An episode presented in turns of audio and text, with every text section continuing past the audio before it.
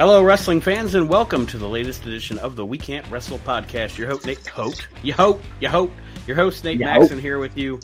And I am joined, of course, by my brother Aaron, Hello, everybody. Mr. Archie Mitchell, What's up? and Mr. Mark Brew. Yeah, I'm ready to regulate.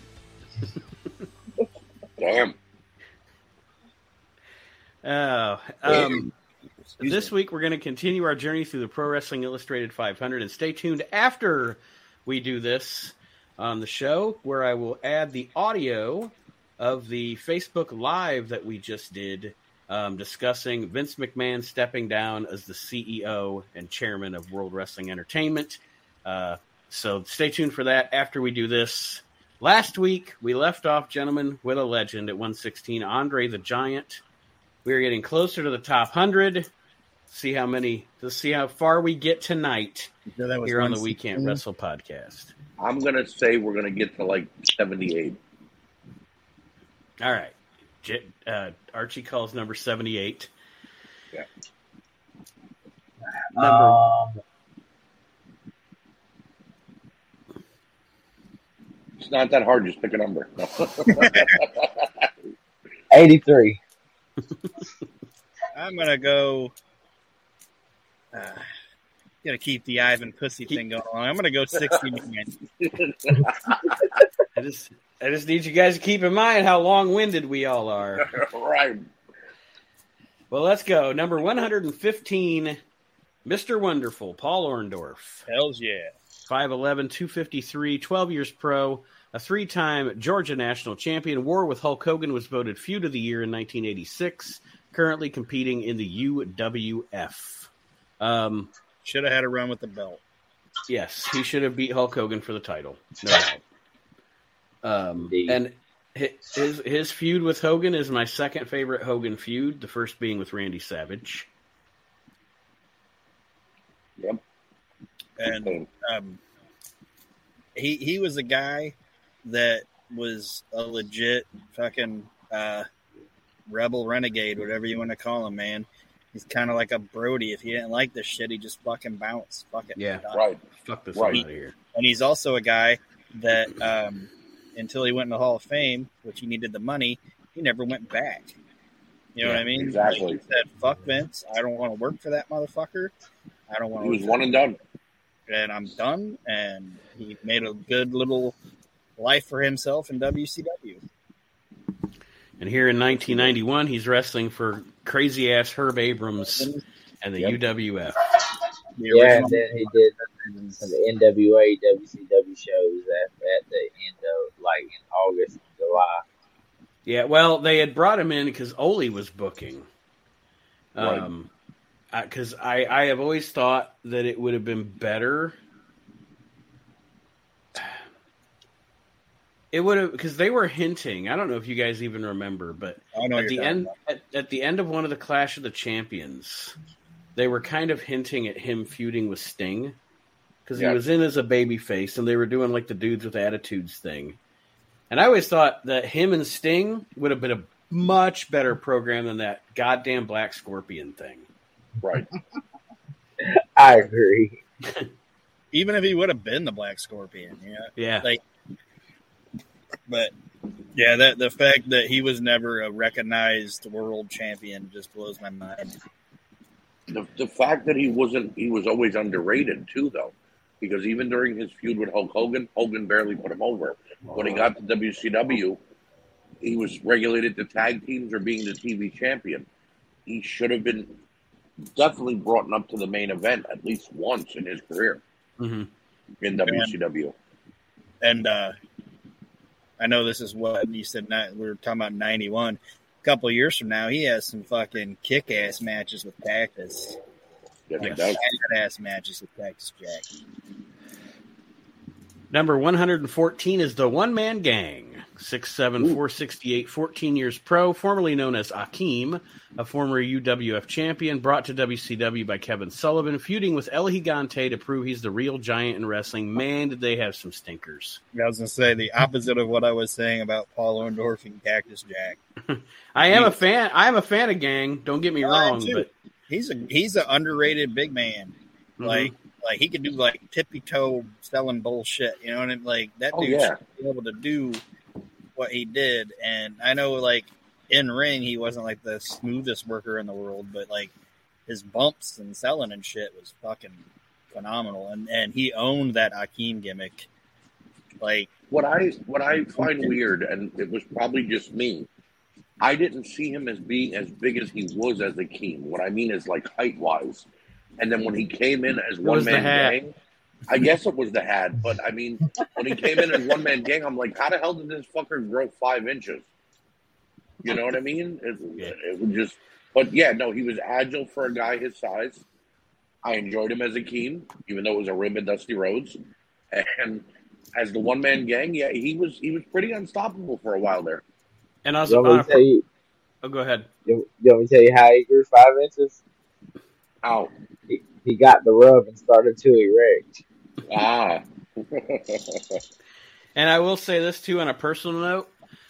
One of the probably the ten coolest guys I've ever met, like wrestler wise. He was cool as shit. Very down to earth. Took you know took time with me. We had a conversation. He actually showed me because I got I had I have a Akeem um, Hasbro on card right.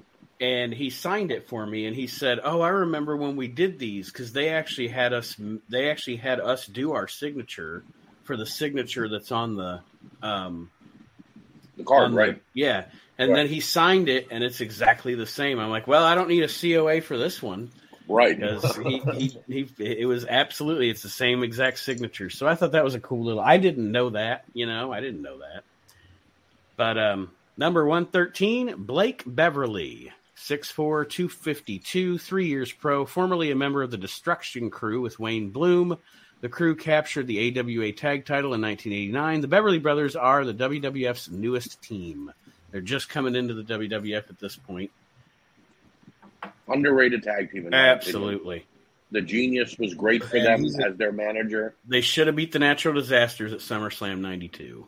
I agree, and they should have gotten at least a run with the tag team titles because before the Quebecers, they were the heel tag team, in my opinion. You know what I mean? They were never Yes. going to get over as faces. They were never going to get over as, you know, with the crowd in that way. They were always hated. So, what better way than to award them with the tag team titles? And then, if you wanted to let Demolition, uh, Demolition or the Legion of Doom or whoever run through them, fine, but give them a shot. You know, Mhm. and he's also a guy that Nate's known me obviously my entire life.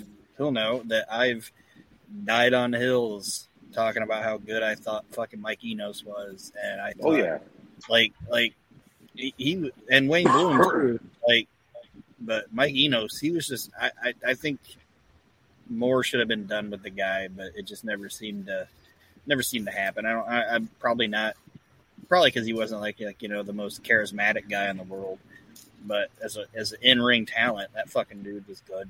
in- in Their finisher was killer. The way that he would just jump up and drive the guy's head into the mat, it was like, damn. And as Shaker Brett would house spike. as as Brett as Brett would call him, they had some real knockdown dragouts with the Steiner brothers. Man, Well, I mean, that- besides besides that one incident where that guy got hurt, I mean, their their work was really fluid. Like, Yeah. hmm But they were in And that- that- forever. if you look at that bump, I think it's on their opponent. I'm gonna be honest Right. with you. I mean, obviously they're better. they're in the they're in the moment and they're doing their move tight and stiff like they normally would, but that guy did not have himself in the right place. No. I, I Right. don't think. It's like the guy who took the pedigree head on from Triple H. You know what Yeah. I mean? Yeah. You could have He braced deserved yourself it. and landed flat, right? You that piece what I of mean? shit deserved it. You know who that was, don't you? Who? Fuck Zumhofe. Fuck him. We're starting early tonight, folks. Number Man. one hundred, number one hundred and twelve, El Gigante, seven seven four thirty five, tallest wrestler in the history. Entered WCW in 1990, a former center for Argentina's national basketball team, slowly become a quality competitor, Should have stayed contending. Now, here's the thing about him: El Gigante was not good. Okay, but He's an attraction. He's an attraction. well, not just that, but everything I've ever heard from anybody that's talked about him, he was a really good guy and he was trying. Yeah. I mean, say what you want about that comment. Participation trophy. Yeah. Here we I mean, go. I mean, my, my, my point is are we to expect that this man is going to be a great wrestler? No, You, you know, he, Well, it's like he's, he, he's there to be the attraction. Right. Like It's like Khali. It's like the guy that's now in AEW that used to be a basketball player. It, you you only want them for their size because you're hoping people will think of Andre the Giant and and want to you know see this guy around like like Aaron said as an attraction. But I will say this: El Gigante, in my opinion, was much better off in WCW than WWF used him. Yeah. He, he Like- was, like- he- I don't know, you know, at least he was being used sparingly in Wait, WCW. we got Like- wait, we got we got we got tights for you, pal. It's got ass hair and pubes. ass hair and pubes, pal. It's like um, Flair talked about it. Like he had to work with him, and he was just talking about like the like you know Flair did always did the spot where you go up to the top, and then the guy would like throw him off. You know, you know what I mean? Catch him and, yeah, and Yeah. slam him off. He's like. He looked at it as Jesus Christ. Imagine if this guy press slammed me off the top fucking rope. Like, right. like it, it, it was the visual thing of it. And if there would have been more people like Ric Flair in his life, it probably would have been a different story. Yeah. You, you know, you know what I mean? Right. But my But- favorite thing, my, my favorite thing is is when Jim Ross talks about him because he was having to produce. Have you guys ever heard this? Go ahead. Jim Ross about him. He said he had to produce him when he was working with mm-hmm. Flair, and he wanted Flair's title, and he didn't have great like, um, Gante didn't have great English skills, you know. So Right. basically, his promo was like, "Ric Flair, I kill you." And Jim Ross, you, you can't say you're gonna kill him because you're not really gonna kill him. Like, like you gotta, you gotta say like, I want your belt or I want this. All right, all right, all right. Let's do it again. Ric Flair, I kill you. It's like, Jesus. But I'm just, again, I thinking, will, I'm just thinking of cur, like curmudgeon Jim Ross trying to get something out of this guy and being like, he's a nice guy, but Jesus Christ. listen, listen, boy. You can't say kill. you can't say kill, boy. say you Yes, I want his belt. kill you. Yes, I kill him. No, but I will. The, the, as far as WCW went with him, he was in a lot more six man tags, eight man tags. You know what I mean? He very He's he rarely. should have been. Right. He was very rarely in singles matches, and when he were, they were squashes. So it played up to him being a clumsy giant. Yeah, and it, it it's not something that gets talk, talked about a lot, which it shouldn't. But like, I'm a WCW mark, you know, and I Right. liked when he was when when he was involved with the Horsemen. You know who you know who did the best job at selling like being terrified of the guy. You know who it was? Arn, I thought. Arn, Arn, would always. yeah. Yeah. Yeah, Arn did a fucking fantastic job. Like I want nothing to do. with Like if he goes a Flair, I'm not. I'm not helping. Like I want nothing to do with this guy. You're on your own, Rick. Number 111 is Negro Casas. 5'7", 175, 12 years pro. Sensational Mexican wrestler is now a worldwide star. Matches against fellow aerial specialist Jushin Liger were 1990 classics. Great flying repertoire. From what I've seen of Negro Casas, he was pretty darn good. Yeah, yeah, it wasn't bad. What does Casas You know? mean? Houses? No, that's Casa. Black houses. Is yeah, what- is black what houses. his name means? Hold on. I had, now, now I got to look it up. See, see what you guys do. While you look it up, number 110 is Jerry Estrada. So they named them oh. black houses because they were like, "This is our project tonight." Like, we're, like this. You can edit that out. Yeah, you're you're actually right. It only means house or household. So his name was Black House. Damn. Number 110 is Jerry Estrada, 5'10", 201, 14 years pro, Mexican veteran, is now a superstar throughout the world. Has held his own has held his own against top Japanese stars during the several recent tours. Has also wrestled in the U.S. He looks like a Hispanic version of the Rocker, like one of the Rockers. L. He did. He did. You know what he is now? What? He is one of the cross dressers in AAA Mexico. You know the guys that dress like women and then compete in the six man tags with the minis and the the other attractions. He still wrestles? Yeah, Jesus Christ, how He old is- is he? Holy hell! he's like sixty years old, and they dress him up in this in this long wig and these women's tights, and he I think they call them pimplia or something, It- it- and that's that's his his job in Mexico. And He's like he's like Nathan Lane in the birdcage. Exactly, exactly. That's what he looks He's like. probably Not- thinking, "Give me back the damn rockers outfit." right, right. By the way, the birdcage is one of the funniest movies ever made. Oh yeah, Yes. The scene, the scene yeah. where he says "walk like John Wayne" to look like a man, and then he mm-hmm. walks, And and, then then and then he like- comes over and he's like, "What was it bad?" And he's like, "No, it was perfect. I just never realized John Wayne walked like walk that." like that. All right, Yeah, there- okay. Oh. Sidebar. Did I ever tell you my Netflix story? Did I ever tell you guys that? if this ends in Netflix and chill, I'm getting out of here. No, it ends with Oh. it ends with with something. Um, though I got Netflix for the first time, and I was like, I want to watch the Birdcage. I wonder if the Birdcage is on here. So that was the first fucking movie I watched on Netflix. All right, and then you know how like Okay. after you watch something, like Netflix starts to figure out what you're watching and make suggestions. Oh God. Like I watched the Birdcage, and then Netflix was like, "Would you like to watch Long Term Companion?" And it was like you guys like you guys like hugging on the beach. would you like to watch Bareback Mountain? Yeah, it's like it's showing me all these movies, and I'm like, no, why would I want to watch this? And Oh, I figured oh, out God, it's that- like an algorithm. It- Well, I watched the Birdcage, so I was like, I gotta watch like Die Hard and Terminator, and so Netflix doesn't think Well, I'm gay. Some I gotta watch something where Jamie Lee Curtis has her tits out. Something. Yeah, yeah, yeah. It's like I don't want Netflix Netflix, thinks I'm gay. Oh no. Netflix thinks I'm gay.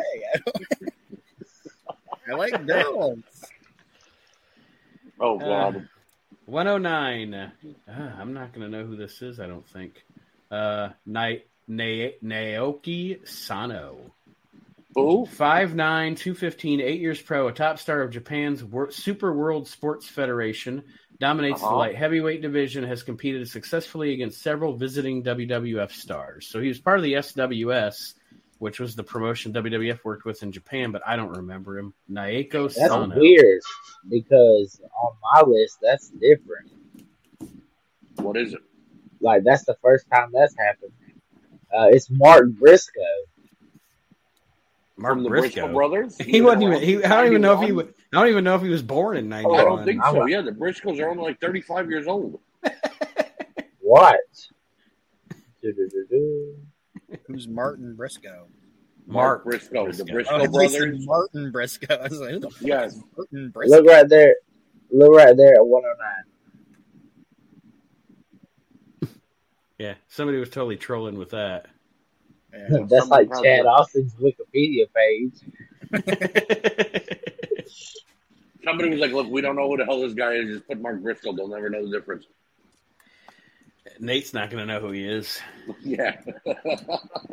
Number 108 is the Grappler. 5'11, 280, 13 years pro, arguably the most successful wrestler in the Pacific Northwest history. A seven time PNW champion, once wore a mask but has switched to war paint. Because of the, because of the, I guess I have to admit, because of the fact that I haven't seen a ton of Portland, I've seen some Portland. But because of the fact that I haven't seen a ton of it, the most of the grappler I've seen was when he wrestled in Texas. I've never seen any, so I have no comment. Yeah, I don't know a lot about him. Number 107. What do Mark, Mark's, like, Mark, Mark, Mark's like, on my list, it says Kenny Omega. I don't. Yeah. No. It says the grappler. That was the only one that was different so far. That was Okay. weird. Number 107 is Chris Benoit, 5'10, There you go. 218, five years pro. Continues to show vast potential while competing in Japan, a former holder of the Stampede British Commonwealth title, trained for the sport by Stu Hart. Chris Benoit, what can you say? One of the greatest technical wrestlers of all time. He just got better with age when it came to his career. You know what Is I he mean? is he even Aaron? You're a better expert on his career, like timeline wise. Ninety one. Is he even is he even done Wild Pegasus yet? Uh, I I don't don't- think so. I don't think. Yeah, he has. Has he? July 4th, 1991, Jushin Thunder Liger defeats Pegasus Kid. Yeah. Okay. I, I, I, I could. I thought that was like ninety-two ish. So I guess I was. I was off. Well, then he's already there. done. He's already done what? He doesn't even have the mask anymore because Pegasus Kid was him after the mask because they put him in the mask at first because like um, it's just a thing over there.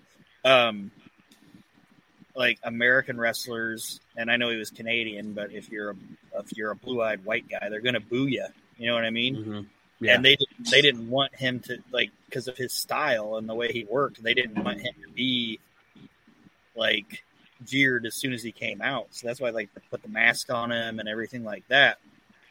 And because uh, they just didn't want it to be like blatantly obvious that this is like a brown haired, blue eyed white guy. Right. You know what I mean? And, and then when he started getting over, then they that's the other funny like I don't I don't want to like humanize Chris Benoit. Is that okay? I don't know. He was a human. Yeah, like like he talks about when they put the mask on him, he hated it. Like he hated the fucking mask.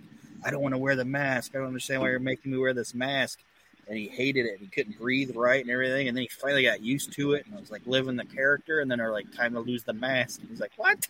like I like it now. This is cool. And they took Well, it away. and if you want to watch I some just- great shit, watch him him and Eddie over there, man. When Eddie was Mhm. what Black Tiger, that's Yes. good shit. Yep. That's really good shit. Like and and I just like I said, we're not gonna get too deep into Chris, but his Japanese shit was fucking fantastic. I, I just learned something. It says here he started out as Dynamite Chris. Yes. I Yeah, knew he was Playing- patterned his paying whole homage to Dynamite Kid. He patterned his whole fucking. If you would, there, there are times, honest to God, there are times in their careers if you would black out, if you would black out their faces, you wouldn't be able to tell who was. The Oh, they were yeah they, they were they were synonymous with each other when it when it came to style and everything. Chris patterned himself after Dynamite. Number one hundred six. Uh, wow, that's really weird. Controversy back to back. Well, yeah, 107 is Chris Benoit. Number 106, Jimmy Snuka. Six foot two, Oh. it's Murderer's Row here. Six foot Row. 250, 22 years pro. Superfly is still a thrilling competitor. Flying body press from the top turnbuckle is one of the most influential maneuvers ever. Roddy Piper feud was classic. You can't deny. You talk about a guy getting in his own get- guy getting in his own way. You cannot deny anybody the greatness of Jimmy Snuka in the early 1980s. I agree. If if I- if if he would not have just been a fucking train wreck as as a human, he could have had the Hulk Hogan push. He was that over. You know, he could have been that guy they went with. Oh 'Cause yeah. he- Vi- Vince was considering him to be that guy. And then he also, could have had that Tito thing. and also, like wild-eyed heel Jimmy Snuka was also amazing. He was Yeah. so good in that role. supposedly he couldn't read. That doesn't surprise me. And, No, no, and- he, he, he was illiterate. yeah, So wait, it makes, it makes it worse because there's this thing. I can't remember who he is fucking going off on. I don't remember, but it was like on like a like remember when they used to have like the stage? I think it was Honky Tonk Man. Remember when they used to have like the stage and Gene would interview the Yeah. people on the stage or whatever. I think it's Honky Tonk Man. Somebody hit them with something and knocks him off the stage, and then he gets up and he screams and he's going to attack. You know what Bobby Heenan says? Something you can never say now. Guess what Bobby says? What? Ugh. Look at that illiterate tree monkey. what the hell? oh, Bobby. But So all like like Snook. Okay, sorry. Um, Snuka as a human was a scumbag. Everything I hear Yeah. about him, just fucking piece of shit. Woman beater, obviously woman murderer, everything like that. But it's like Nate said, you can't take away the fucking talent and the raw charisma that dude had. Like And- you had no fucking idea what he was saying, but you were just riveted by it. Like, what the Mhm. f- I have No, I brother. When the ocean, when the ocean meets the beach, brother. It's sixteen just- candles, brother. it's just There's a monk. There's a mo- there's a there's a monk, brother. He's at the edge of the he's at the edge of the canyon, brother, and it's all gonna come down. Oh, sorry, I went into my Don Muraco. Yeah, Oh, But hold we on, I have like, a legit question. people. I have a legit question though. hmm Maybe Roddy Piper was just trying to teach him to read the label on the coconut and got frustrated. You want a banana? I got you a banana, a pineapple. But when that dude would And be like, everybody, when, when he just be like, everybody out there watching in TV Wonderland on Technicolor and all this shit's like, yeah, this fucking dude. great. and then you got older and you realize, oh, this guy's a shit.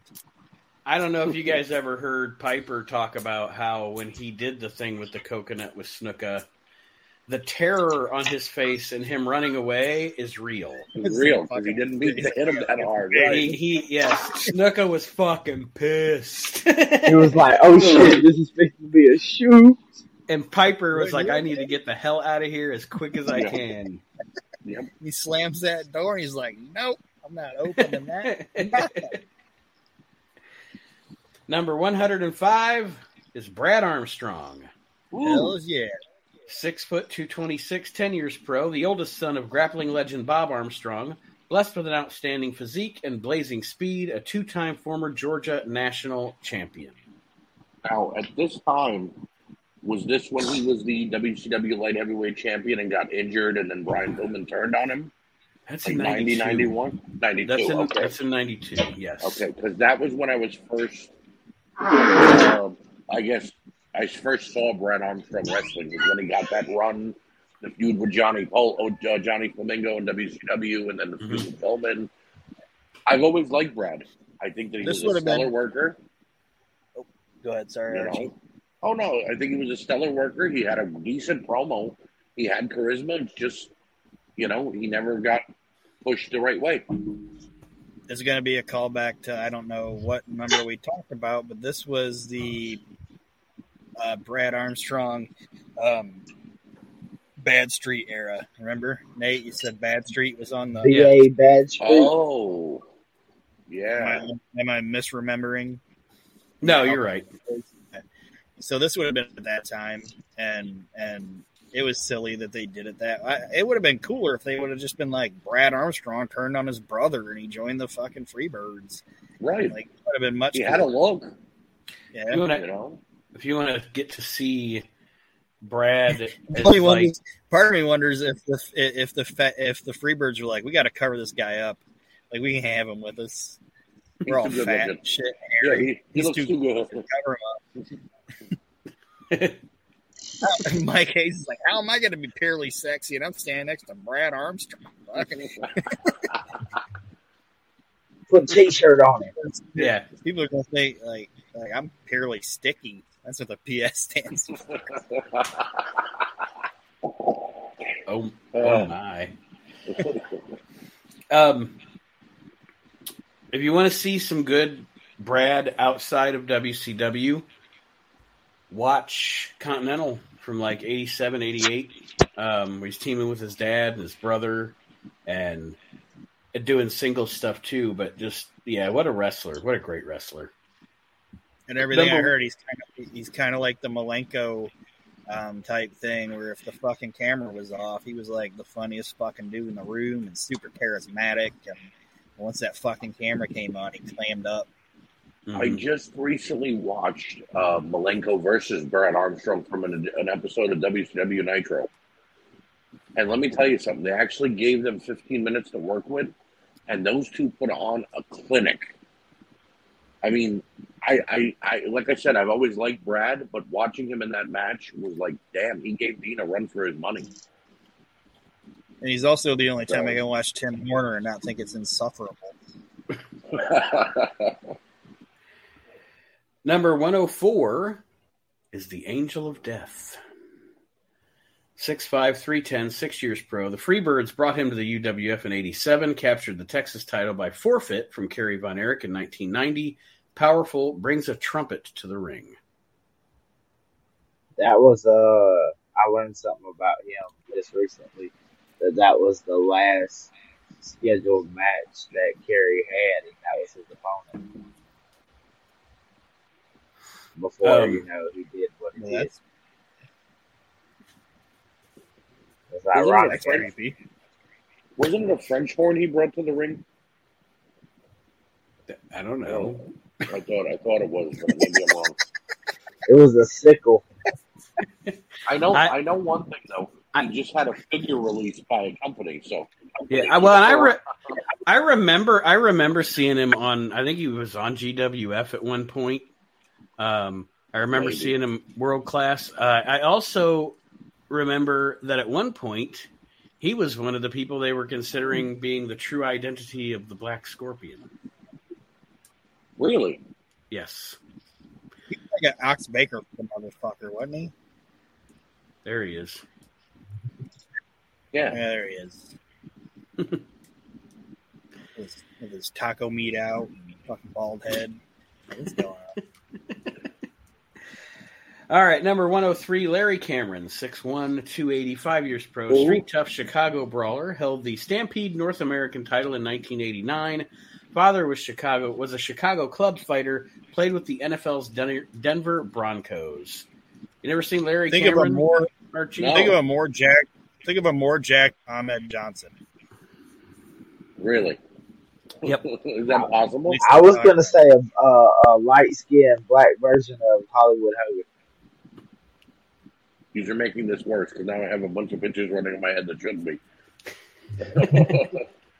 no, I never. I, I I don't know anything about him, and Ah. I can't. Why would he be this high up on the list when other wrestlers are so far back? It's a good question. Uh, maybe he knew Bill, A- Bill after. Tell me you don't get Hollywood Hogan vibes I get that. I get Macho Man more beard. from him. I see more of Macho. You know, little warrior, little Macho, little Hogan. with, with Teddy Long somewhere. Yeah, a little bit of Teddy Long. what a mix this guy is. What would happen if these four people had a baby? Yeah. Damn, that thing would be charismatic. 102, speaking of charismatic, Robert Fuller, 6'5, 257, 21 years pro, Tennessee stud. Yep. Oh, sorry, Aaron. Tennessee stud has shocked the sport by turning good. He and Jeff Jarrett are the current USWA Tag Team Champions. A rugged brawler from the old school. The Fullers. Ro- this Robert is Robert Rob. Fuller. Robert Fuller. Yeah. The jam. Fucking Robert. I Fuller. swear, he reminds me of uh, like when he Jack did the whole Southern Colonel, Hollywood Hogan. the Colonel, the Colonel Robert Parker thing. It- for some reason, I make the connection between him and uh, Roscoe from uh, Dukes of Hazard. Yeah. Oh, yeah, he did a lot of that. Mixed with And- mixed with Foghorn Leghorn. Right. But I I've think that's what he was going for. And I've said it multiple times. Him and Jimmy Golden were a fucking underrated tag team. I shouldn't say underrated. They were a regional tag team that doesn't get talked about a lot because they never went anywhere other than like the Tennessee, Kentucky type area. And well, they, they kind of did though when they got up in WCW, but he was a manager then. Um, but I just I think Robert Fuller is one of the greatest fucking talkers and entertainers that's I ever existed in wrestling. Fucking great. I And just, I just seen that actually in USWA he was tag teaming with Brian Lee, who was changed from the DOA, Yep. And also the fake Undertaker. and they went against Jeff Jarrett and Matt Bourne. Number 101, we're almost to the top 100. Johnny B. Bad, Little Richard. Six foot, 245, one year pro, flamboyant, flamboyant rule breaker is Teddy Long's gift to WCW. A former amateur boxing champion, blasting left hand is a dynamic finisher, effeminate but tough. Let me tell you something. he's WCW's gift. Or Teddy Long's It- gift. Teddy hold Long, on, hold on. This is where this is somewhere this is somewhere that Aaron and I are totally going to part This is ways. where I you get know like it. a fruit cake or some fucking wax candy. You're like, I don't want this. We are totally going to part ways. On this, Aaron. Johnny Mark Mero, WWF Wildman, Mark Mero, Horrible. stinky. Johnny be bad, Golden. perfect gimmick for him. He Yep. did a great job. And in WC, he's one of those guys I always say he was much better in WCW. I like Johnny B. Bad. I don't like Without Mark doubt. Mero. His feud with Diamond Dallas Page was great. His feud with Although it seemingly Flamingo went on was great. forever. Yes, it did. They But, go on forever. But But when he you had- think about it, if it wasn't for him, Diamond Dallas Page wasn't getting over. When You he know what I also mean? had, I mean, WCW, he had dynamic matches. He was Yes. charismatic. He was over. Yeah, I, I, I, I will, I will say I like Johnny Bad. I wasn't a fan of Mark Mero, but I was a I fan agree. of Johnny Bad. I agree. Aaron, Mark, Mark, What? Johnny B. Bad? Yeah, I enjoyed him. Kiss and don't miss. You see him now. He looks like he looks The- like somebody put Johnny B. Bad in a taffy puller. Nate, who was it? Nate or, or Mark? Who was it that hit that shot him in the face with the bad blaster and he had to wear a mask for like Ma- three Max months? Payne. Max Payne. Max Payne, yeah. And you know what's that was funny? a good feud. Well, and when I when I watch that Funny. segment, I laugh. I did too. I did too. Max He Payne. He doesn't. with- e- He he's not, he doesn't even over like over dramatize it or whatever. He just Right. looks at him, points it at him, and Shot shoots him in the face. Right. Yeah. I think Like, Johnny stopped bringing the bad it, blaster he's not with him like, ha ha ha! Look what I did. He just points it at him and shoots him in the face. and walks away. Like fuck you. Number 99 is a guy we're all going to be able to get around. One of the greats that doesn't get acknowledged and should be in the WWE Hall of Fame and isn't. Bad News Brown. Hells yeah. Yes. 6'1, 280, 13 years pro, street tough Harlem brawler, proved worth in feud with Hulk Hogan in 1989, returned from Japan to enter global, dangerous ghetto Hi. blaster Savate kick. Did you skip number 100? Shit, I Thought sure did that. Number 100 was number one. Eh, number This Number 100 national bullshit, rinkety ass, fucking. Go ahead. Sorry. Number 100, Aaron, Aaron, Aaron. Number 100 was Joel Deaton. Do you really care? No. Wait, I, I am the biggest Joel Deaton fan there ever. Who? Is Oh, Joel Deaton? fuck's hold, sake, on. Mitchell. Hold on. Is Is Joel Is Deaton, that your Warriors of Virtue? Wait, wait. Is Joel Deaton the other half of uh, fucking um, um, the Smoky Mountain tag team we talked about? Uh, yes. The Wild? Yeah, Yes, so yeah, but I do care about him. But I want to talk about Bad News Brown, and it's it's my show. I want to talk about Bad News Brown. I I thought Yeah, it beer- was our yeah. show. Stop, Christ, I stop, named stop, stop talking back, you beer-bellied sharecropper. I named the show, by the way. But anyway, it ain't about. It's like Dr. Phil said. It ain't about you. Bad News Undertaker Brown. with Brett. Yeah. All about you, Bad, Brett. Bad News Brown, Yes. one of the great wrestling heels of all time that does not get his just due. He does I agree. not. Indeed. You will never And- you will never find an episode of the We Can't Wrestle podcast or any other show that we produce on this network where anybody says anything negative about bad news. And a legitimate, a legitimate badass, a guy that didn't give a fuck. Like kind of like we were talking about Orndorff. Like I don't give a fuck Right. who you are, where you're at on the card, whatever you are, fuck you. And he's also a guy that every time I've read any books by anybody was kind of like what I was talking about with Haku, where he was low key badass. Unless you fucked with him, he wouldn't fuck with you. Right. He was cool with Right. everybody, and Right, he just wanted to make his wanted to make his money and fucking go home and be with his fam, you know. And um, Mhm. he's also low key like you'll you'll know this. Um, during like the big like talk show run in like the '90s, like the '80s and the '90s, Arsenio was the biggest proponent of the WWF, you know. Because Right. obviously Letterman wasn't gonna have fucking wrestlers on his show, like that. Like that got fucking blackballed with the Lawler Kaufman shit Right. he would have them on there. And I thought Bad News did the best job on there. I thought. Yes. He was he was classy. He, He played a was lot. He did, but again, like, yeah, he was classy. He he um he was truest to himself. You know, um, but I mean, as far as his as far as his uh, wrestling career goes, don't just focus on WWF. Watch Canada. Watch Japan. Yeah. Watch Yeah. watch yes. Watch all of it. You've got to watch it in its entirety because the WWF really is just a fraction of his career.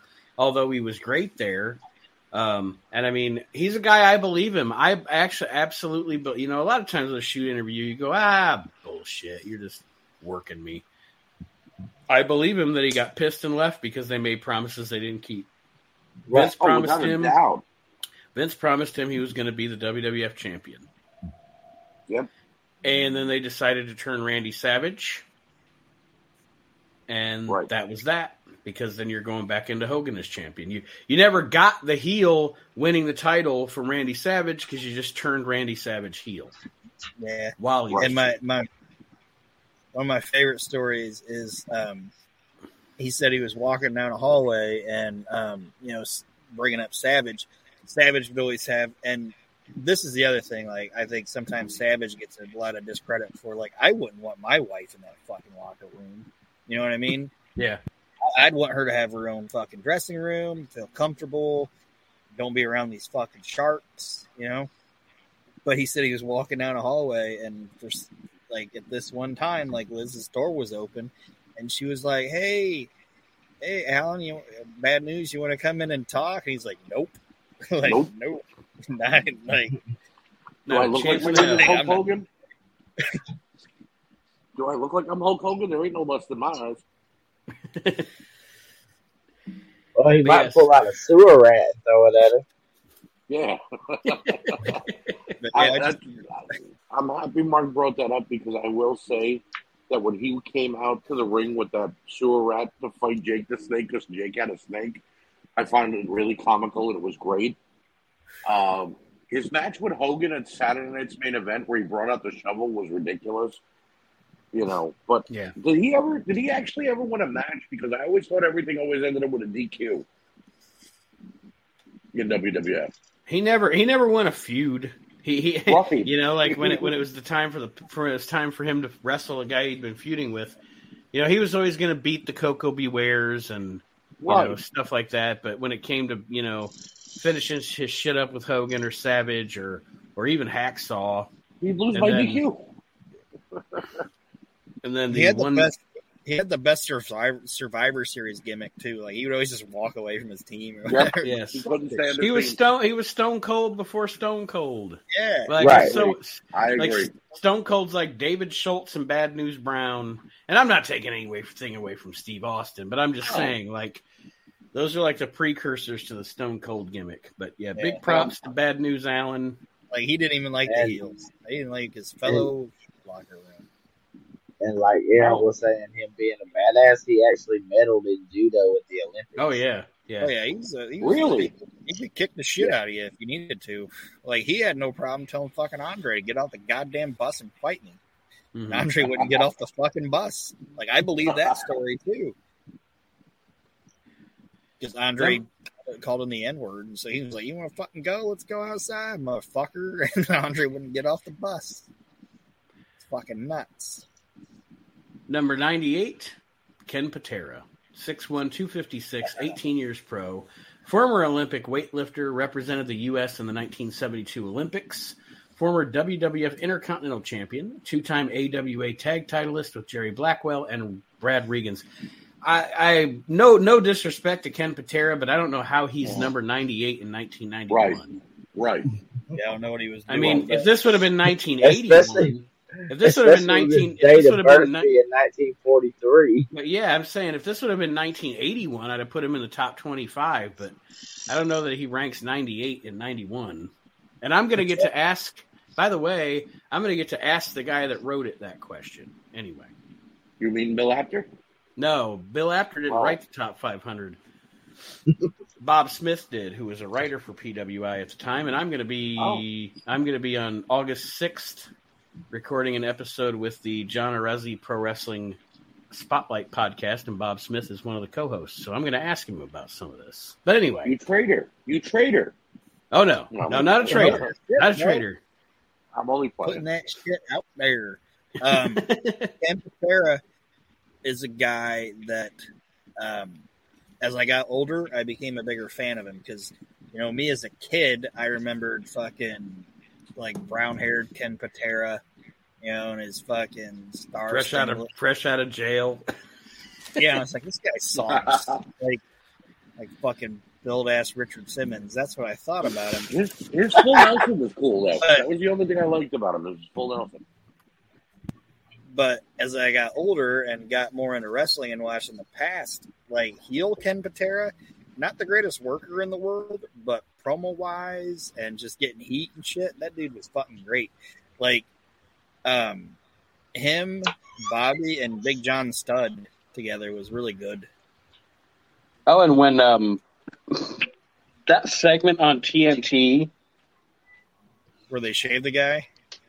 huh? No, no, no, no. The segment on TNT where he's doing the the the van gimmick, Oh yeah, when he's up against the building, and and Vince is Vince is the guy like trying to. You know, he's trying to hold. He's trying to hold the van away, and Vince is the guy driving, and they're arguing. that's good shit. Really. I like when they, I like when him and Bobby and uh, Studd shave the guy. Because if you watch it, Vince is fucking marking out the whole time, like he's laughing, like he's trying to hold his laughter back. It, it's good. Yeah. Okay. Wow. But yeah, I mean, I haven't seen, I haven't seen, like, probably haven't seen enough 1970s Ken Patera in his prime matches to evaluate him as a wrestler. But Not I have great. nothing but I have nothing but respect for the guy. What I'm wondering is, actually though, got a like I documentary on on Peacock about him. do they? Yeah. What I'm wondering is though, Flair. like I said, I like Go ahead. his, I like his, I like his finisher. The way he used to do the swinging full Nelson. Why did guys stop doing that? Like, did he That's hurt a- somebody? Maybe that's a good question. You know what I mean? Flair Go said ahead, when he met him. Flair said when he met him, like Flair was into like powerlifting and shit like that. You know, that was like bigger in the seventies. And um, he said he met Ken Patera at fucking that grandma that grandma B's place or whatever. And uh, Patera was like chain smoking and shit, and he was like, "How are you? How are you able to like s- smoke and drink like that and still power lift?" He's like, "You don't got to be able to breathe to lift, brother." Like he's like, you just gotta pick it up. Like, I can do whatever the fuck I want. And said that Patera had like the roughest time in fucking Verne's camp because they would have to run like miles and miles and miles. And fucking Patera was so, um, like, like physically blown up that like his calves and shit were like rubbing next to it, like rubbing up against each other. And it, it's like, Flair talks about just how insanely freakishly big and strong that fucking guy was. But anyway, But yeah, he's uh, he's definitely. I like I said, great, great athlete, great wrestler. I just don't know that he should rank this high in '91. is he in the Hall of Fame? I don't think he is. He is? What do you hear? I'm pretty positive he is. I don't think he's in. Mark, check it out. And while Mark is checking, number I don't think he's left 97, either. He's a Burger King guy now. number 97 is Billy Jack Haynes. 6'3", Fucking 240, psychopath. 6'3", 245, 10 years pro. Powerful Oregonian, boasts a fantastic full Nelson, won the Florida title in 1984, recently returned to PNW where he won the heavyweight title in 1986. Uh, he was another one of those guys that just got in his own way a lot of the time. Um, everywhere he ever went, they wanted to push him. And he got in his own way with his attitude. And like Aaron said, I, I have always heard he had kind of a, a, a, a reputation of being kind of like, like a wild, like oh, he's a psychotic, psychopath. you He's a psychopath. And I was never, yeah. I mean, I'll be honest with you, I was never a big fan, but I also never saw a lot of him because he never stayed anywhere long enough. Right. You I know him of the I know him because of the feud with Hercules, and that's about it.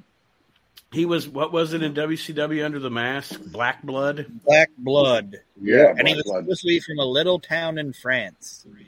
And he would look at the camera and be like, "Black blood," and say it in like his like northern Pacific northern Pacific accent. It was. We come from France. Thanks, Jim Herd. Yeah.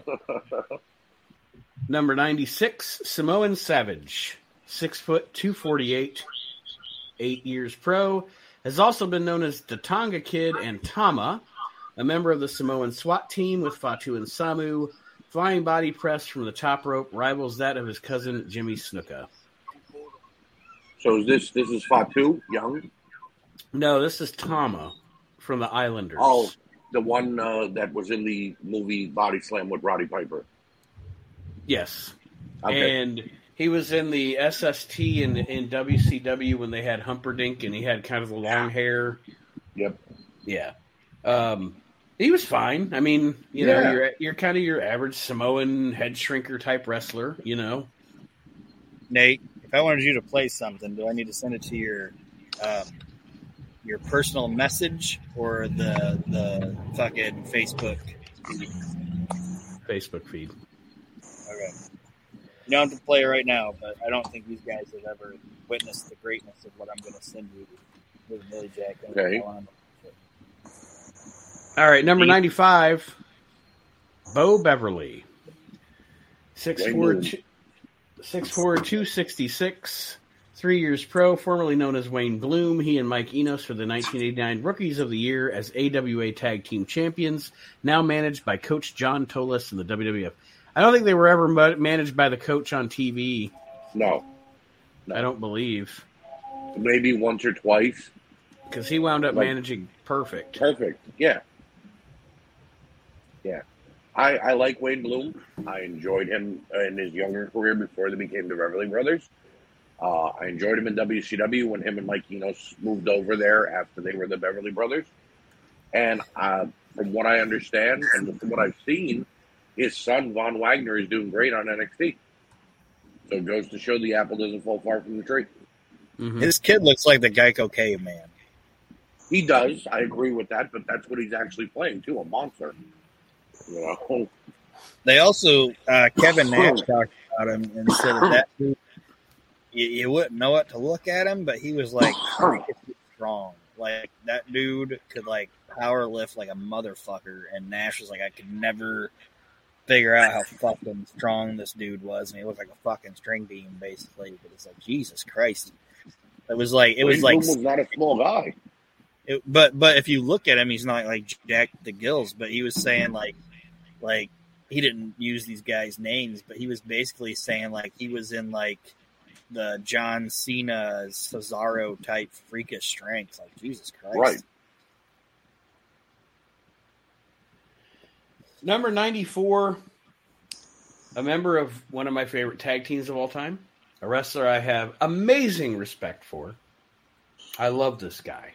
But I question his choice of a name at this point Okay. Because he had left the WWF under not great circumstances. And he renamed himself from Axe of Demolition to Axis the Demolisher.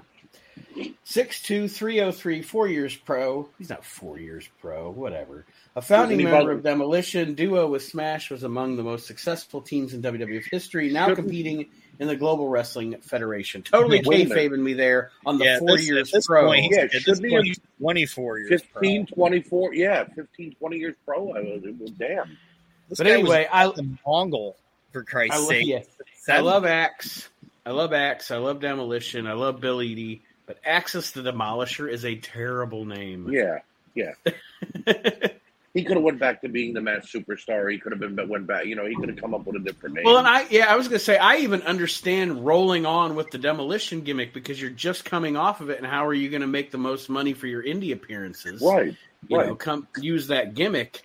But man, he could have picked a better name. He was like, I'm going to get as close as I can to it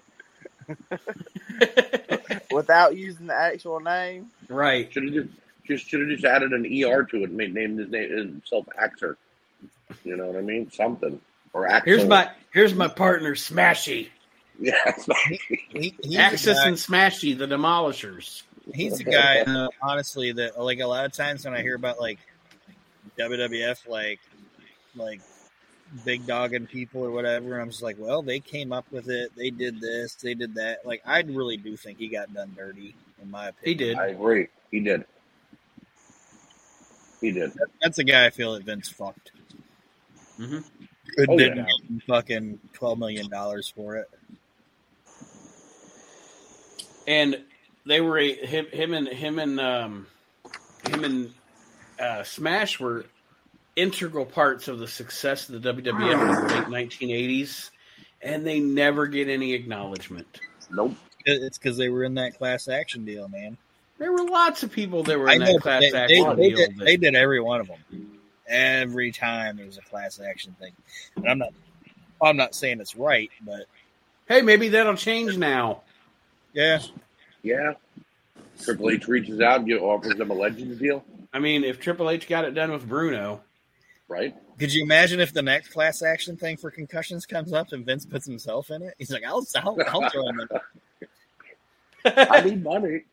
I need He's like, money. you see that time Taker hit me with that fucking shovel? That's what happened. have you ever seen St. Valentine's Day Massacre?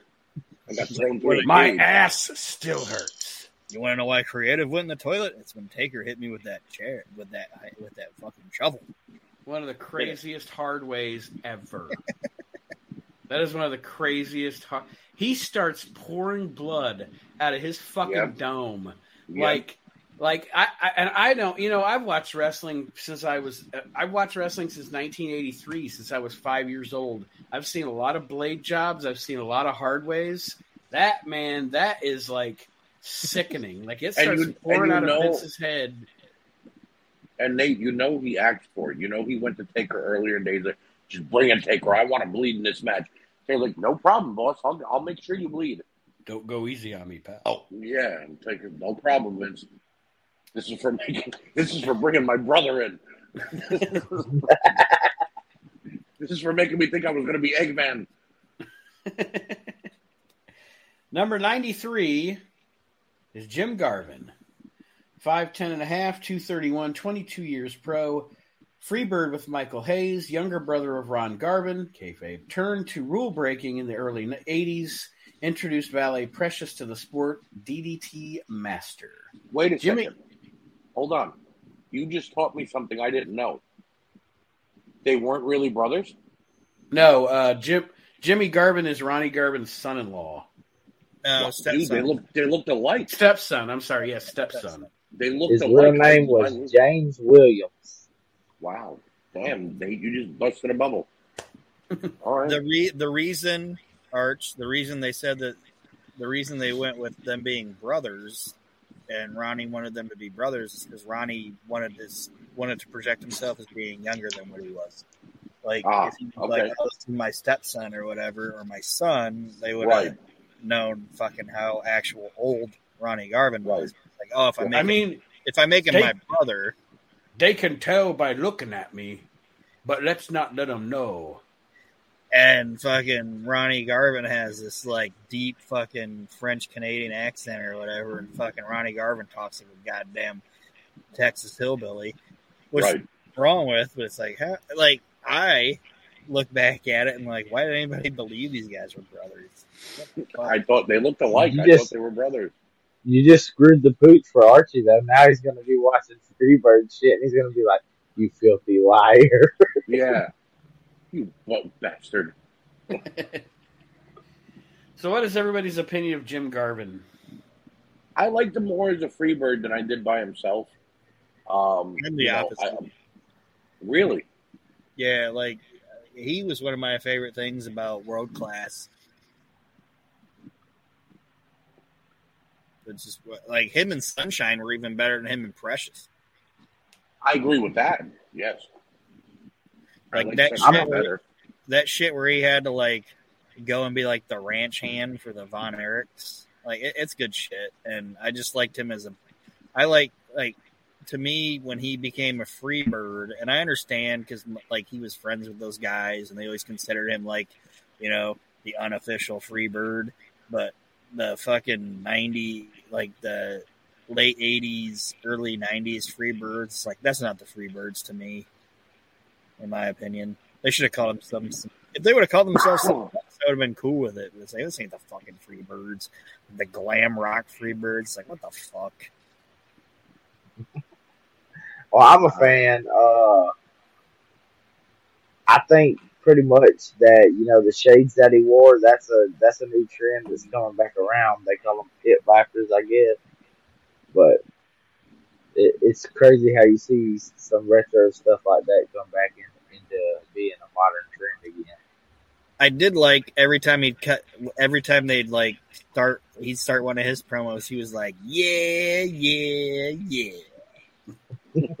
Go into his shit. I, I I like Jim Garvin. I know what Nate's gonna say, but Number 92, Dynamite Kid. that's what Nate was going to Five say. eight, five Nate eight, doesn't two- like Jim Garvin. 5'8", 228, 18 years pro. Former British Bulldog with Davey Boy Smith. Duo captured the WWF World Tag Team title in 1986. Currently teaming with Davey's younger brother, Johnny Smith, in Japan. I mean, and a literal psychopath. Yes, yes, mm-hmm. but can you argue? Can the can the argument be made that Dynamite Kid is is and I'm not saying favorite. I'm not saying, and I know Aaron can say in favorite, but generally anybody you, you, you have to have two conversations when you talk about greatest wrestlers. You talk about your favorites as a fan, and then you have to say fa- like this is Dynamite kids is bell to bell one of the top ten professional wrestlers to ever live. Oh, without a doubt. Oh, Without a no, doubt. no fucking doubt. And he um he revolutionized the style that and and nobody can take that away from him. And no like I will fucking fist fight somebody that tries to tell me that Dynamite Kid like Nate said isn't one of like the top 10 greatest fucking professional wrestlers of all time.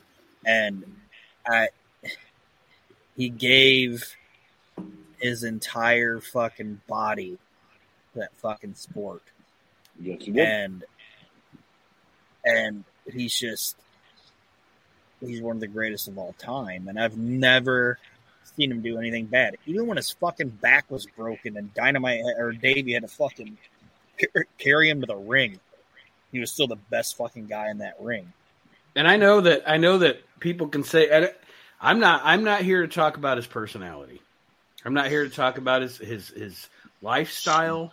I'm not here to talk about that because it's just like with Benoit. At times you have to be able to separate that stuff. The reality of the situation is and as much as I like him as a as an as a wrestler and entertainer and and Davey Boy did kind of fuck him too. Oh, yeah. Yeah, he did. bulldog stuff Yeah. Davey Boy fucked him.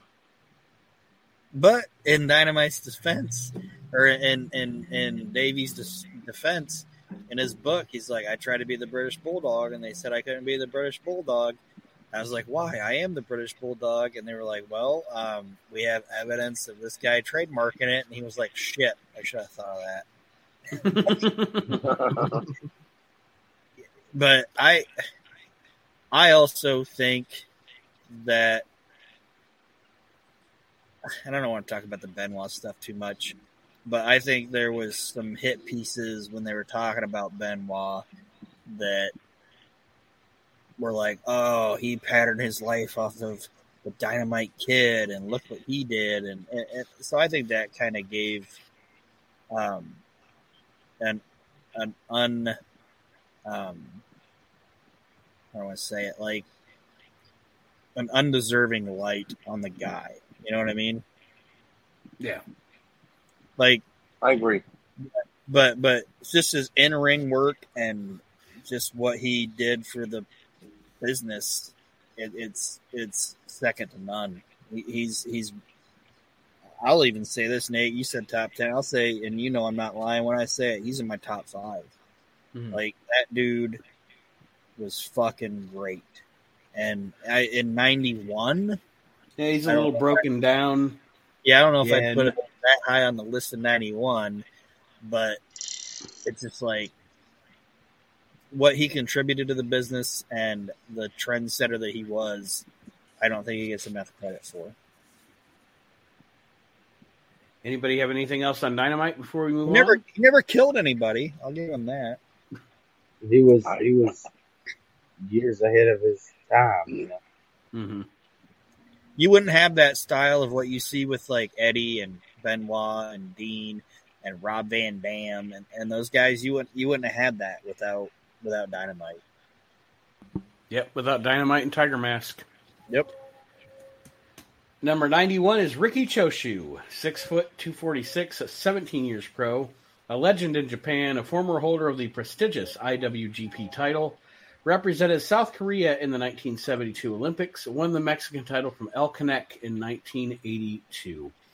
Ricky Choshu, um, he's a guy that I've actually, I have to say, I've gone out of my way to watch So have I. uh, just because you know, like it's one of those, it's one of those your reputation precedes you kind of things. Right. Um, Exactly. And Jesus Christ, he was good and stiff, but he didn't hurt people. You know, when you can wrestle stiff, it's like Brett said, if you can wrestle it, it and it looks like it hurts, but it doesn't, you're you're a fucking pro. And uh, Ricky Choshu was that guy. He was he was really good. For and me, he it was like every time I looked at good a Korea. right. That's see what Aaron just. Every time I would look into something Japan, there was always a mention of Ricky. Yeah, You know what I mean? So I had to almost go back and watch him in order to understand certain things that were happening. You know what I mean? And uh, it was a guy who like we mentioned Dynamite giving everything for the sport. Ricky Choshu gave everything for Japanese wrestling too. You know what I mean? He's still alive. a Dynamite wrestler. I don't think so. I'm not sure though. I will look up look it up actually, though. it does not say a date of death. So Spell it his name. R I K I Yeah, the last name. C H O S H There it is. U. He's he's 70 years old. He ain't dead. Good job, Ricky. That's fucking congratulations, you're not dead. Yeah.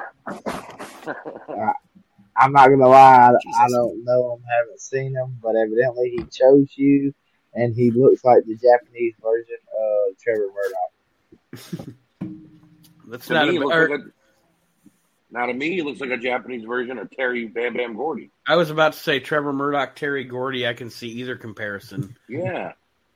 Number 89, they're kind of double dipping again here. They've done that a couple times on the list. Black Blood, 6'3, 245, one year pro. Mask Rule Breaker was brought to WCW by Kevin Sullivan, but has disappeared. Flying forearm drop from the top, top turnbuckle is Blood's favorite fin- maneuver. Uh, pure evil. We'll just move on. We already talked about Billy Jack Haynes. 88. This is another guy I know each and every one of us are going to be able to get behind because we all love him. Tracy Smothers. oh yeah. 6'1, 227, nine years pro. High flyer is a member of the Young Pistols with Steve Armstrong. Competed in the southern U.S. for more than seven years. Specialty is top rope clothesline. Now, I will say this in the ring, bell to bell, fantastic wrestler. Also, he is one of those guys that you have to say, after his big league career wound down, this dude embraced and made the most of an indie career. Oh, he's a live event wrestler all day. Yeah, absolutely. Yes. He, he's a guy that, even though I did, but he's not a guy that you can't thoroughly appreciate until you see him fucking live. It's like that dude Right. could work a fucking room, and like I, I would put him on fucking Ricky Morton level of mm-hmm. knowing the room that he's in and the crowd that he's in front of, and either being able to captivate them as a baby face or get them to hate him as a heel. Like And there is whether a- There is a reason. Sorry, Nate. Go ahead. I was just going to say whether there's 50 people in the arena or 50,000 people in the arena, he is on or what you know what I mean. But on, Yeah. he's on. He's performing. He's interacting. He's he's con- like Aaron said, he's connecting with that crowd. He's reading the room. I've There- never there- seen Go ahead, never Sorry. seen Tracy. no, I'm, that's all right. Never seen Tracy Smothers do anything where I was like, I didn't like that. Right. What I, was- what I was going to say is, I know this is 91, but there is a reason that one of the greatest minds in the history of professional wrestling, Paul Heyman, was like, I see something in Little Guido. I want to get something out of him. So I'm putting him with Tracy. Let's put him with Tracy and Tommy Rich. Right. Mhm. Well, I worked. mean, Actually, like worked. like Nate had said, you know about with the GCW stuff and Tommy Rich.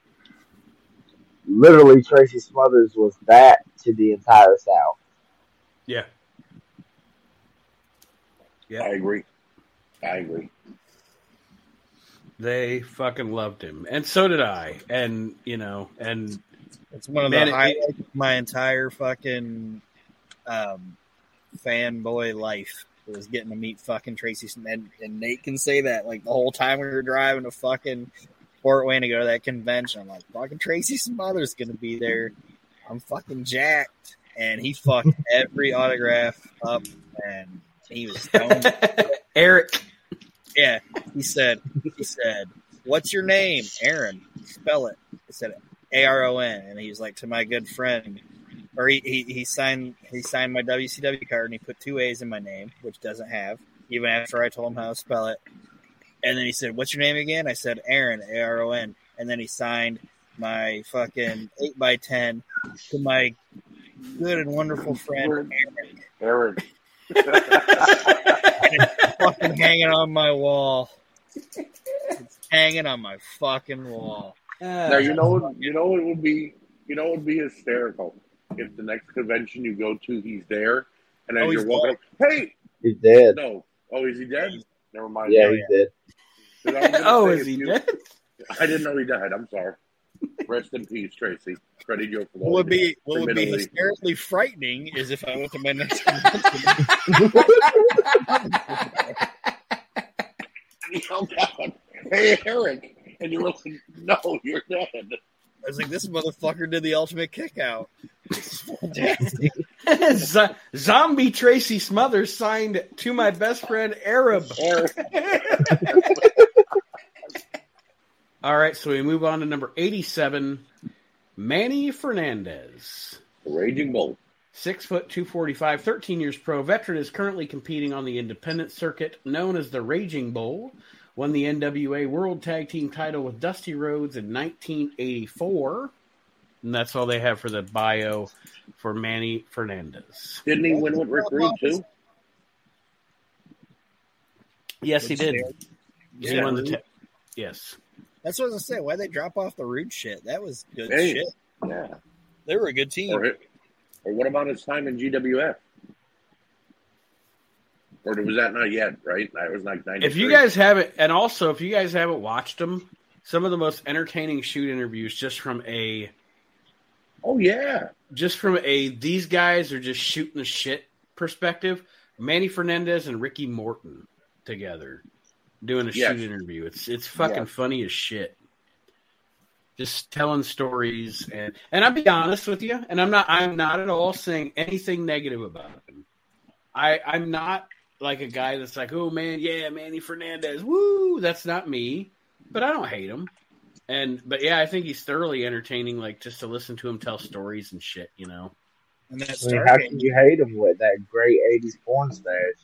and that Starrcade match he had with Abby was way better than it deserved to be. Yeah, no, Manny Fernandez was was legit. I have to say, he uh, very good wrestler in my opinion. And I listened Brutus. to um, not to plug another podcast, but I listened to him on um, um, Shut Up and Wrestle, and he, he seems like a very humble guy. Mhm. Yeah, Number eighty-six. Oh boy. PN News. 6'3, 402, three years pro, colorful WCW newcomer.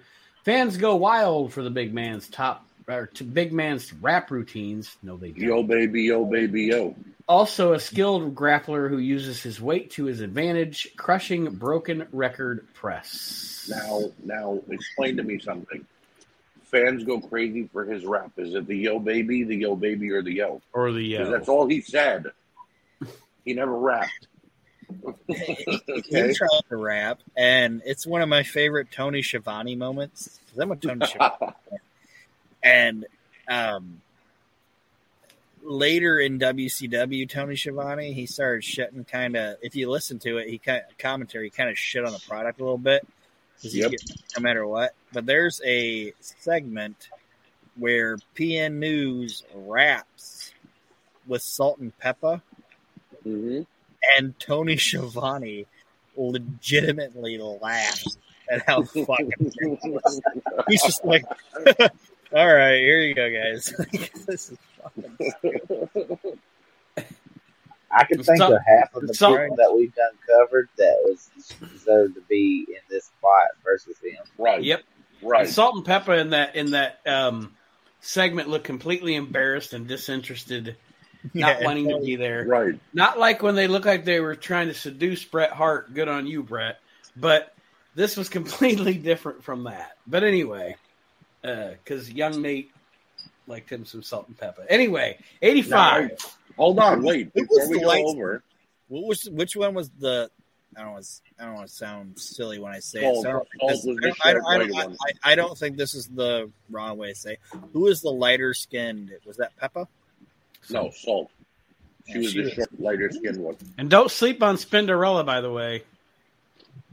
Now, before we move on, I told you the guys this about a year ago, and you're like, no, it's not, but it is.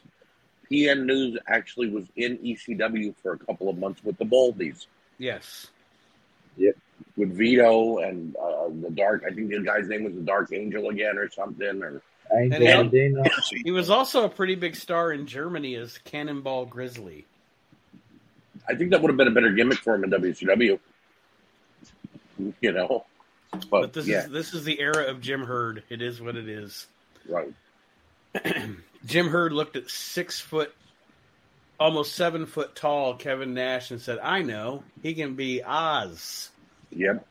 Yeah, way to way to fuck fucking You, but you want to hear something though, Nate? I just recently watched a video about the Oz character that was in Jim Herd's idea. That came direct from Ted Turner. I mean, Jim Herd gave it to right. Kevin That's Nash, what I'm obviously. saying. Yeah, the gimmick, But the Ted gimmick. Turner the- yes, was all Ted Turner's idea. It's like we own the rights to the Wizard of Oz. I'm going to use it in my company. but I refuse to to to to forgive Jim Herd, Archie. I it was his decision who to put it on. And then Kevin Sullivan killed a monkey. Yes, Right. and then Kill the Kevin. Sullivan killed a monkey. Kill the monkey. Yep. Number 85, complete opposite of PN News. Nobody here is going to hate on this guy. The Barbarian. Hell 6'5, yeah. 295, 10 years pro, formerly known as Konga the Barbarian, teamed with the Warlord to form the Powers of Pain in 1988 and 89 on his own after managerial retirement of Bobby Heenan. You know what? Not only was he like one of the great like men of his size pro wrestlers of all time, but they put they brought up Konga the Barbarian here. And if you Right. go back and watch that early shit from like Texas or, or Louisiana or whatever, fuck, he looks scary as shit. Yeah. He was a, Oh, yeah. and those early those early days in Crockett, like like god damn, that dude is scary looking. and Nate, it was like you were talking Yeah. about with with one man gang. You you were with me when I was in the line or whatever, and I fucking met Barbarian. Me, I was like, oh man. Even at his age, I was like, this fucking dude. I'm intimidated to talk to this guy or whatever. But he was like super fucking nice, and um, what I had him sign was a VHS like I had the whole tape, but like the sleeve of the tape obviously was like this fucking Japan tape that I had where he fucking fought um Dr. Death Steve Williams And when I put it in front of him, he was like, "Holy shit, brother! I never seen this." And like, he he he kind of marked out on his own shit. Like, he was like, "Oh, I fought this Doctor Death. I fought the Doctor Death," and was talking about how fucking badass Doc. Like, it it it it, it was like he didn't want to talk about himself. He wanted to talk about the guy that he worked on that show, and and he talked to me for probably a good five fucking minutes about that match and about that tour that he had over there and all that shit. And I, and I know we're talking about like in ring whatever they were doing in '91, but he was one of the. I, I'd put him in like my top four, like favorite wrestlers that I've had interaction with at any kind of con. Like he, he was a cool dude, and I think that he's very underrated as like a big man worker. Yes. I agree with that. Like he had great matches with like Boss Man. Oh, What was that? Ninety? Was it ninety That three? was no that it, that was the uh, sorry. That was the '92 Royal Rumble. Yeah, it's a fucking No, no, great- no, no, no, no, no, no, no. It wasn't. It was '91 Royal Rumble. I'm sorry. I thought he had the match with Boss Man when Boss Man was leaving. No, that was Bam Bam. Oh yeah, you're right. I'm an idiot. But I um like he had great great matches and like and he had like a really nobody gave a shit, but he had a good match with Tito at WrestleMania. Mm. Yeah. Yeah, and he also he also for it being something that's kind of panned now because you're like, why did they put him with this guy for the world championship? Halloween Havoc, he had a great match with Ron Simmons. Yeah. You know, He was but a solid worker. oh yeah, no shit, yeah, totally, absolutely. He get he gets downgraded on the, on the list of guys talking about like when you talk about like big man wrestlers. I think. Right. And like I recently, like I told you before, I recently met him like here in the last four or five months, and just he's a mammoth of a man, and he's still working in the ring. hmm And don't Like- don't don't sleep on him and Meng, man. Him and Meng, hell Him and were Meng. him and Meng with the Rockers at seven. It's fucking Right? Right? Before I even knew what a heel in the face was, I liked the Barbarian, no matter if he was a bad guy or not. Right. Exactly. So we're going to end this show at number 84. Did anybody get that number right? I said 78. I, think said said 83, so I was 83. one off. Yeah, so Mark was the closest without going over. Mark, you win the car. Awesome. Sorry, it's a it's a it's a fucking uh, Yugo, but anyway, number 84 is a guy that back at the time that he was around and I I first saw him in Global, then he came to the WWF for a very short amount of time. I was actually a mark for this dude back then as a kid. Uh, 91, I'm 12 years old. And he intrigued me. but anyway, it's Big Bully Busick. Yeah. 6'1, 255, five years pro, former Georgia, Georgia All Star champion, recently entered the WWF. Among the sport's most naturally powerful men, has developed a feared heart punch in recent months. I was, I don't know why, but I just remember young me being intrigued by this. Maybe dude. it was the sweater or the hat or the cigar or that old timey gangster look. But I agree with you. I, I, I marked out for him a couple of times. And small fact, I've made him twice in custom form. Mhm. So, Yeah, you know. so there's obviously other marks out there for It him, was an Yeah. interesting gimmick. Mm-hmm. Um, Har- Harvey was his Um, manager, right? Football Side note, you guys um, remember the um, Superstars or whatever where he came out and he had his stogie Yeah. and he popped a little girl's balloon. Do you guys remember that? Yes. Okay. Yeah. You know who that little girl was? Who was it? Don't tell me it was Stephanie. Was it Stephanie McMahon? Nope, it was it was Bobby Heenan's daughter. Oh my god. Bobby's like, don't worry, sweetie. You know, Daddy likes it. I mean, he he was he had a good body. Like he was he was built like a brick shit house, Oh yeah. and it kind of reminds me of like the old wrestling strongman gimmick. You know, Right. that- Well, that's that that's kind of what the gimmick was. Was he was like basically like um, Bluto from Popeye. Right. You know what I mean? Yeah, it was Just like it uh, was like Bluto. He was like Bluto meets meets Ox Baker. Right. and and you're not gonna get a five fucking star match out of it. But it, it was No, cool. like I said, I mean, I I'm not at, at 43 years old now. When I'm researching wrestling or researching history to talk about it on my shows, or just because I love to know shit, I'm not going to be like, you know what, tonight it's a big bully Busick marathon. but I remember, I just do. I remember back then being very intrigued by this guy, so I'm not going to hate on him. You know, he he did his job. Right. And now we are going to close the magazine. Belch and get ready and get ready to wrap up this edition of the We Can't Wrestle podcast. But before we go, first of all, Aaron, anything to plug? um, just keep listening to all our shows. Nate's Slice of Time, uh, Mark's Indie Spotlight, Smell what the Arch is Cooking, uh, my little show, uh, The Year That Was, dot, dot, dot, which we're to record a new episode of some point this week on my vacation. Hopefully in the early evening, so I can bask in the sun as I show you guys how it's done. Um, and then um, also listen to Reliving the Extreme with myself, Nate, and Chad. And just, I appreciate everybody that listens to our shows and supports it. And I say it all the time. Please just like, comment, share, do whatever you can do to get the the, the show out there to get more listeners.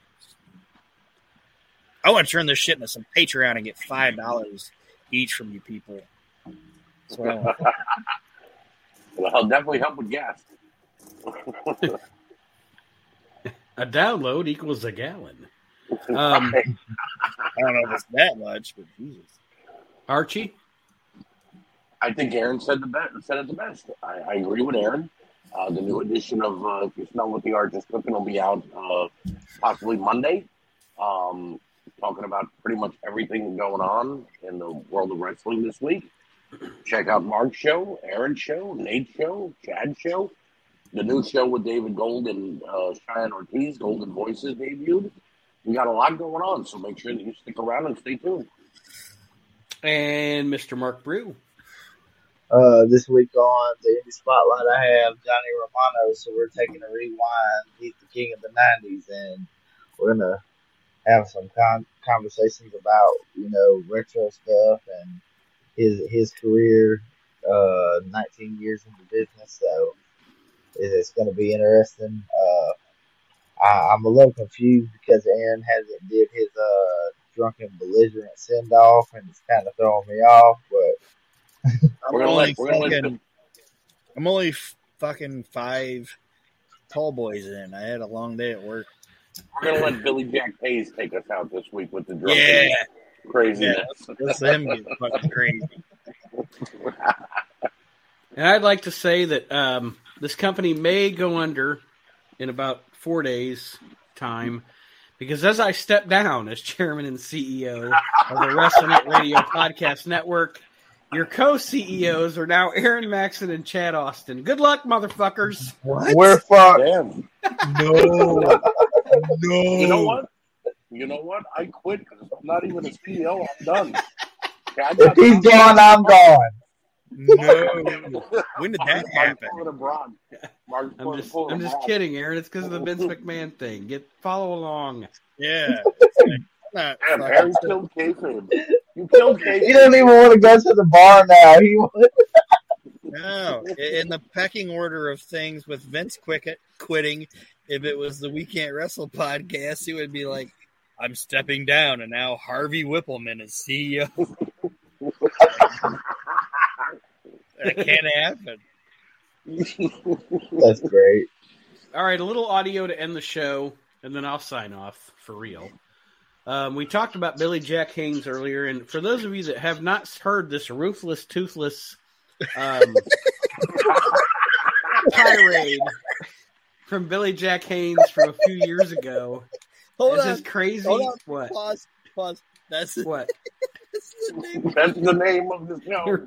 Ruthless, toothless Billy Jack Haynes. He's going to calm everybody that's listening. Oh man, Oh, that fucking popped me. roll that beautiful bean footage. This is a this is a tirade from Billy Jack Haynes a few years ago, just going Oh. off. Uh, the video was posted August thirtieth, twenty fifteen, Ah, on YouTube. I It's can't believe Billy you Jack. haven't seen this. Versus Stone Cold, the official challenge. Archie Oh, and Mark, you have be- not seen this. Nope. Have not seen this, but I'm That assuming he almost was a pissed heart- off at that black blood gimmick. That almost Right. gave me a heart attack. That ruthless, toothless shit. All right, everybody, shut up and listen. Ready? Yes. Stone Cold, I'm going to issue a challenge to you right now. God. I'm going to get in shape because I got one last fight, Look at that wig. and it's you versus me. You beat Damn, women real good. Flair all over You woman beater. You punk ass woman beater. You're a woman beater. I don't like woman beaters, asshole. Dana White let it happen and may the best man win. Steve Austin, stone cold piece of shit. like a woman beater. You're not getting away with it. You're not beating a woman up in my watch. I'll knock your ass out. Steve Austin, you punk ass woman beater. Dana White, I know Vince, you're too chicken shit to take the fight. You're a mark, a fellow work to you. Stone Cold Steve Austin. Pussy! You can beat up a woman, but you can't beat up Billy Jack Haynes. You and everybody here might think I'm insane. But guy, what's his name? Stone Cold Steve Austin? Oh my God, I Isn't forgot. he a woman beater? It's all work. Caesar said the same thing, didn't he, Vince? He went on me, but now I'm challenging you to a UFC fight, one minute round to a finish. You're not getting away with it. You get it? You're not getting away with it. You're not beating a woman up in my watch. What goes around comes around, Vince. It's happening right now. And the same with you, too. Stone Cold Steve Austin. Billy Jack Haynes versus Stone Cold Steve Austin in a UFC fight. No, I'm talking to shoot. What's the answer, Stone Cold? What's the answer? I'm taking you on. You got to have enough balls to say yes. Wait a minute, Stone Cold, baby. You're a girl. Who knows? I never see you in the shower because Billy Jack Haynes said so. Oh God. One way- What the fuck's up with that goddamn wig? Yeah, don't get it. And did he catch? Did he catch the dementia halfway through that fucking promo? What's his He's like, what? What's his? What's what's his name? Stone Cold Steve Austin. He's It's like, Stone Cold. It's Stone Cold piece of shit. He's like in the middle of a desert in a trailer park. There was meth being cooked in the background. You guarantee it. What the fuck is going on? I'm gonna It's the- get in shape. It's the greatest goddamn promo in the history of wrestling. Well, I want to thank everybody for joining us for this ruthless, toothless edition of the We Can't Wrestle podcast. I like when he's like, Stone Cold piece of shit. It's Stone Cold, Stone Cold piece of shit. It's He like, went. He went. He went a little jailhouse too. He's like, I never seen you in the shower. You might be a girl. What? It wasn't I never seen you in the shower. It was I never seen you in the shower. it's like, uh, it's like, what the fuck is that? Why do you sound like What happened? Sylvester? He sounds like Sylvester the cat, and he's cutting a promo. Oh, this is- we got some stone cold suffering succotash going on here. and what the fuck was up with that one minute rounds? Yeah. One minute rounds to a finish. Like, yeah, It it's gonna finish. It's a minute. Fucking Tammy Faye Bakker wig. Not a tooth to be found in his head. He looks like a squid billy. Right. You don't need to be challenging Austin. You need to be calling Aspen. Early, is that you? What, what's his name? Stone Cold Steve Austin? He's a kid. Vince McMahon. Vince McMahon. Oh Christ. Oh, it's one of my favorite fucking things ever. I wonder. If, I wonder if in 2015 somebody ran into Vince Vince's office like, "Vince, you gotta see this." Vince never saw that. no, he didn't. But I wonder what happened. Vince, you gotta see this. No, I don't. Vince is like, what the fuck had happened to David Schultz? Jesus Christ. Look at that wig. Like, you gotta see this, and he's like, "What the fuck is a Billy Jack Haynes?" I don't know what that is. All right, everybody. Thank you for joining us for another edition of the We Can't Wrestle podcast. I am going to sign off, and we will see everyone this week, everyone this week, everyone next week as we continue our journey through the PWI 500. We might be able to finish this bitch up next week, ladies and gentlemen, and then get on to uh, the Hall of Shame. Billy Jack Haynes' wig is now one of my Oh yeah. Nominee. Billy Jack, I got two. I got Billy Jack Haynes' wig and his missing motherfucking dentures. two inductees. Well, Nate, What- in what- What I want he Billy spent all the Jack money on the Haynes, wig. what I want Okay, Billy sorry. Jack Haynes' wig to be is bronzed, and put the What the fuck?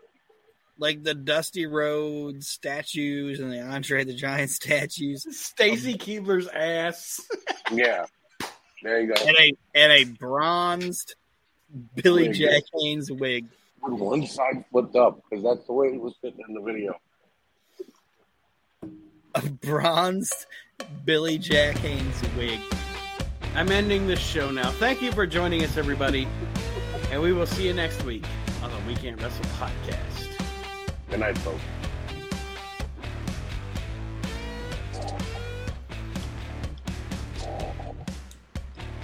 Hello, wrestling fans, and we are live on the We Can't Wrestle podcast Facebook page.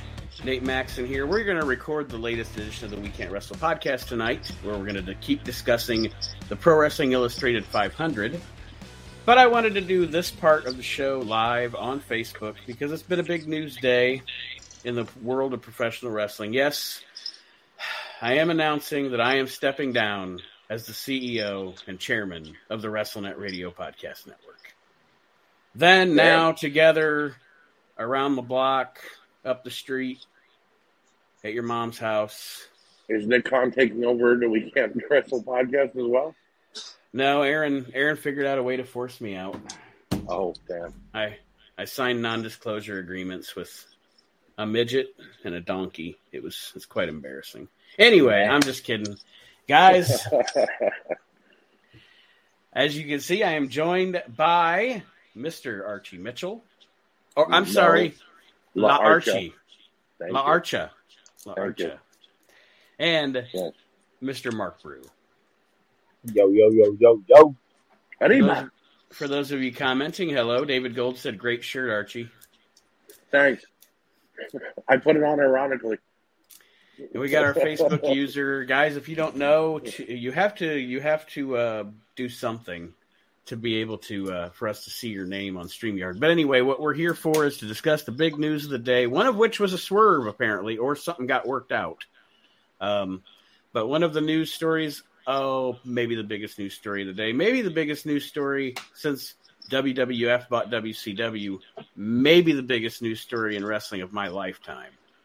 Vince McMahon has stepped down as the chairman and CEO of WWE. I never thought I'd see it. Never. I mean, I knew, I don't know that I never thought I'd see it. I kind of saw him at some point maybe getting forced out. Right. But for him to willingly retire, I guess willingly, because I, you guys know, I've been talking the conspiracy theory for a while that they've been trying to. Nick Khan's been trying to. All right, you look at Vince's circle, right? Bruce, Johnny Ace, Stephanie, Triple H, anybody else, Kevin Dunn.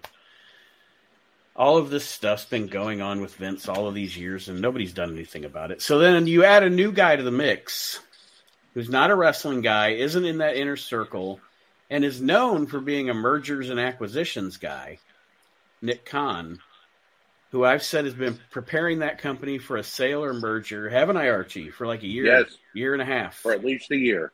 Yeah. Um, and lo and behold, I really do think that at some point he was going through the books, going through the papers, going through the documents, and found these NDAs.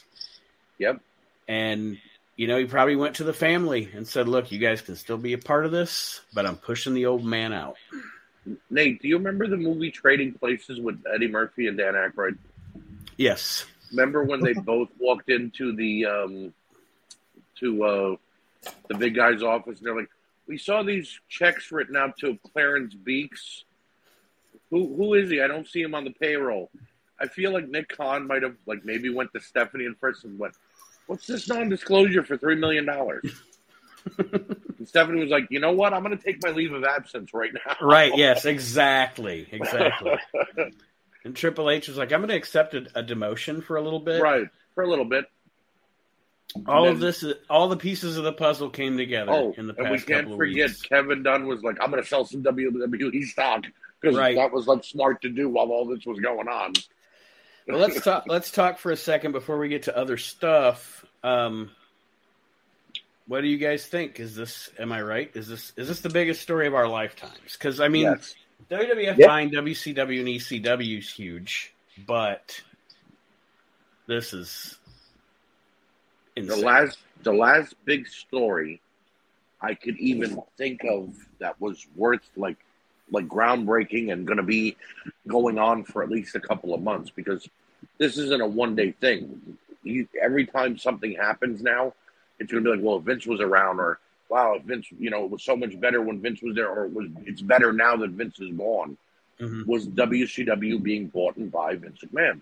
And honestly, I mean, Vince said it in his goodbye speech that he, he put up on Twitter, his statement. I'm still the majority shareholder, so I'm going to be there for the WWE no matter what. So that to me says that he's still the owner, Yeah. but he's not going to handle the day to day operations. Yes, and from everything I've heard, he's stepping away from creative too. There's not Right. a there's not a swerve there. Hallelujah. Um, and I mean. In my opinion, the quality, like like whoever just commented, this says maybe we go back to wrestling instead of sports entertainment. Like Right. the quality of the shows, in my opinion, are probably fixing to pick up and be something heavy. You know, something you can sink your teeth into, have a little meat on the bone instead of giving you. Well, I mean, we had chicken, but here's the bone. Right. Yeah, I mean, and and when he, if you see Stephanie and Triple H in charge, because you know Nick Khan's not going to be involved in the creative. That's not No. going to happen. Um, No. If if any if if Triple H is creative in, in NXT Black and Gold is any indication, we could be headed in that kind of a direction. Right. Um, now, what I will say is this: as far as Vince's legacy goes, do you know what I always say is the worst take anybody can have? It's those people that say Vince McMahon ruined wrestling. We I didn't. hate that. It's the worst take. That's like saying P.T. Barnum ruined, ruined the circus. Right. Okay, like Vince McMahon did, and I know what people are going to say who are older than me that were alive in the fucking seventies or whatever, watching boring ass Dory Funk matches. No disrespect to Dory Funk, but I'm just saying. I know what they're going to say. No, territorial wrestling was the best, and I also love territorial wrestling. But to say Vince McMahon killed the business is so stupid. It's Well, such a bad yeah. take. He made It's- it bigger than it ever was. Right. He he, he Right. put it on a grander stage. if it wasn't for his company and the way he promoted it and all the thing the way that it fell out and all the you wouldn't have the indie scene we have now You wouldn't Right. have the con- you wouldn't have the convention scene that we have we have now. All of that spawns off of WWE. What are the biggest weekends for every independent wrestling company in the country? WrestleMania weekend. Yeah. Yep. That's what I'm saying. You know, conventions and all that stuff. Vince McMahon did much more good for pro wrestling Oh, than yeah. he ever did Oh, yeah. bad. And I'm not saying he didn't do some bad. Look, there are people in this world. You mentioned Nick that can go back to the '70s and the '60s and all that. Those same people used to watch guys throw a basketball into a peach best bucket and thought it was fun. You know what I mean? Versus now today's basketball being guys dunking the ball and flying through the air. There were people who watched baseball being played in a field. You know what I mean? Mhm. Every sport or every form of entertainment has to evolve. Vince McMahon did it, like Mark said, on a grander scale. He took Right. WrestleMania and made it the Super Bowl, the World Series, and the NBA Finals all in one. Because you don't just get one championship match, you get all of them. And Yes. bigger names and bigger celebrities. And, you know, the first WrestleMania, Liberace was there, Muhammad Ali was there. Now we get cele- bigger celebrities like, uh, you know, uh, uh, the guy who played Wolverine, Hugh Jackman, and, you know, other There- big there- crazy names. You know, There's another. There's another thing. There's that's a great point. Another thing that Vince did for the wrestling business by creating. You know, some people say sports entertainment's a bad word. I don't. It's a business. no, it's a business. Um, and I enjoy. I obviously I enjoy good wrestling better than weird sports entertainment like the annual like uh, cake fights and stuff on SmackDown. But right. but on the other hand, to what you were saying earlier about entertainment, by by by getting wrestling into the entertainment field and bringing it mainstream, the other thing he did for got for wrestlers is opened up potential for other careers, as in acting, Right. Exactly. as in you know to they could do something when their career's over, you know, parlay it into some other form of entertainment. Um, so yeah, I mean, to, for anybody that says he did he ruined the wrestling business or killed it, they're just full of their own shit, bitter. He evolved That's, it. That's my all he did. opinion. He Yes. evolved. Yeah, and those are those are probably the guys too that you know will drop you on your fucking neck in a match. Just saying. And again, I'm not saying that I don't love to go. I, I love to watch Mid South Wrestling, and I love to watch you know 1982 Georgia and stuff like that. But that that's that statement. Um, uh, Jeremy Cotton says, "Thank you, Nate. Thank you, Nate. Archie I sucks. saw Archie it. sucks." Hi, Cotton. How are you? Um, He's waving. He's waving. So the next thing, all right, Vince McMahon's legacy overall, I think we can agree. There's been no more influential figure in the history of wrestling, and no one made a bigger impact. And uh, the company's going to go on without him. Disney went on Right. without Walt. Ford went Right. on without Henry. Um, you know, it's it, it is what it is. But the last thing I'll say, I think is I think again his legacy is the the most influential human being ever in the history of the business. there will never be anyone. Look, everybody's going to say, I hate Vince for this, I hate Vince for that. But for every one person that's saying, I hate Vince, there's 10 saying thank you. You know what I mean? And even to this day, look, I bitch about the modern product. I watch it every week, I watch constantly. And there are times of, wow, we got to get Brock Lesnar back again. But then I realized, because you pointed out, he draws money. You know, oh, Yeah. we need Goldberg back again. Well, he draws money. exactly. You know what I mean? So that's why we get a woman. Austin So- just came back at, Wres- at, at WrestleMania this year. Nobody bitched about that. It's like Jim No. Ross. It's like Jim You Ross know? always said. It's like Jim Ross always said. The thing that matters is that you're putting an ass every 18 inches. That's the that's the most important. And thing. he does it. And he does it. And he's been doing it for 30 years. And I hope, like, I look, Vince's legacy will always live on. But now we need to see WWE take a, di- a different direction slightly under the guise of Stephanie Triple H and I guess Nick Khan or Shere Khan or, you know, Tony Khan or whoever. A- whichever Khan. Khan He's just gonna be watching over the books. That's it. Right. He's gonna be like, let's make sure they ain't signing no more NDAs. And I guarantee you, Triple H is going to go on an indie buying spree in these next few months just to piss Tony, uh, to piss Nick Khan off.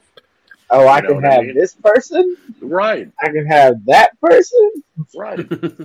you know, the other thing that I've heard that is uh, maybe about the other shoes about to drop.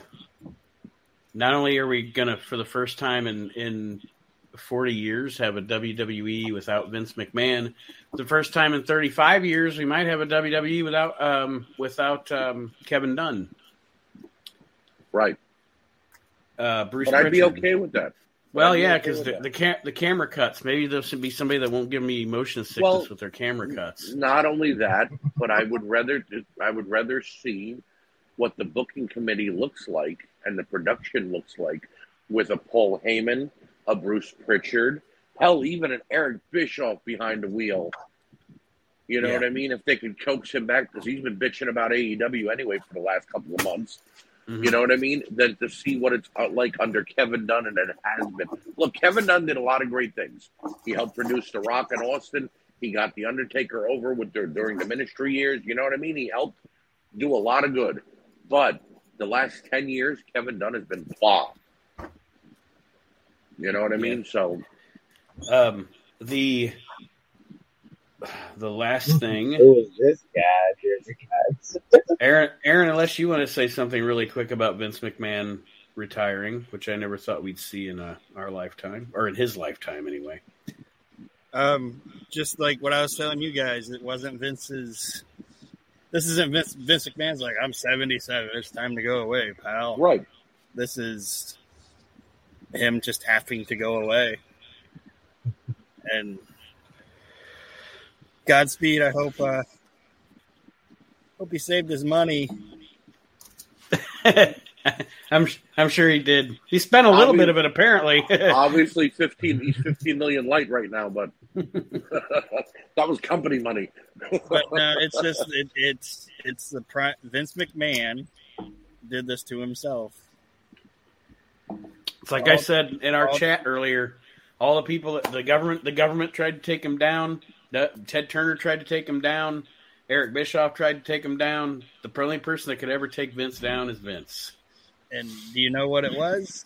The minute Here company public we go. It was the minute he made his company public. Well, That's yeah, what- because you had a lot more eyes on him. Exactly. Yep. That's And- definitely not what I thought he was going to say. Oh, you thought I was going to say something about hmm. Ivan Pussy. Well, that being said, everybody. Oh, go ahead, Aaron.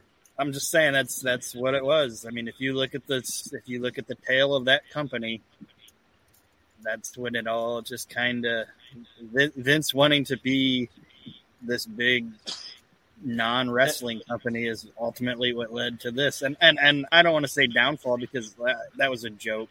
But I hope he saved his money. I mean, Vince McMahon is going to be set the rest of All the he wipes his ass with a hundred dollar bills. And the only thing I'm concerned about is that uh, Vince McMahon is a shark. And when I say that, I mean what happens when a shark stops moving? Yeah. It dies. Oh yeah, I told my wife. I told my wife today he'll be dead within two years. Um, you know, if they if they would have waited to book the Ric Flair match that's coming up, they might have been able to do Flair they versus could have had Vince McMahon. Yeah. If they would have just waited four extra days, they could have had Vince versus Flair in the ultimate death match. well, like Well, now they now they can. He's independent. He doesn't have a contract. Yeah, but He can go wherever he but, wants. but he but they already booked the match here, and they can't just shut it down. Loser leaves life. Yeah.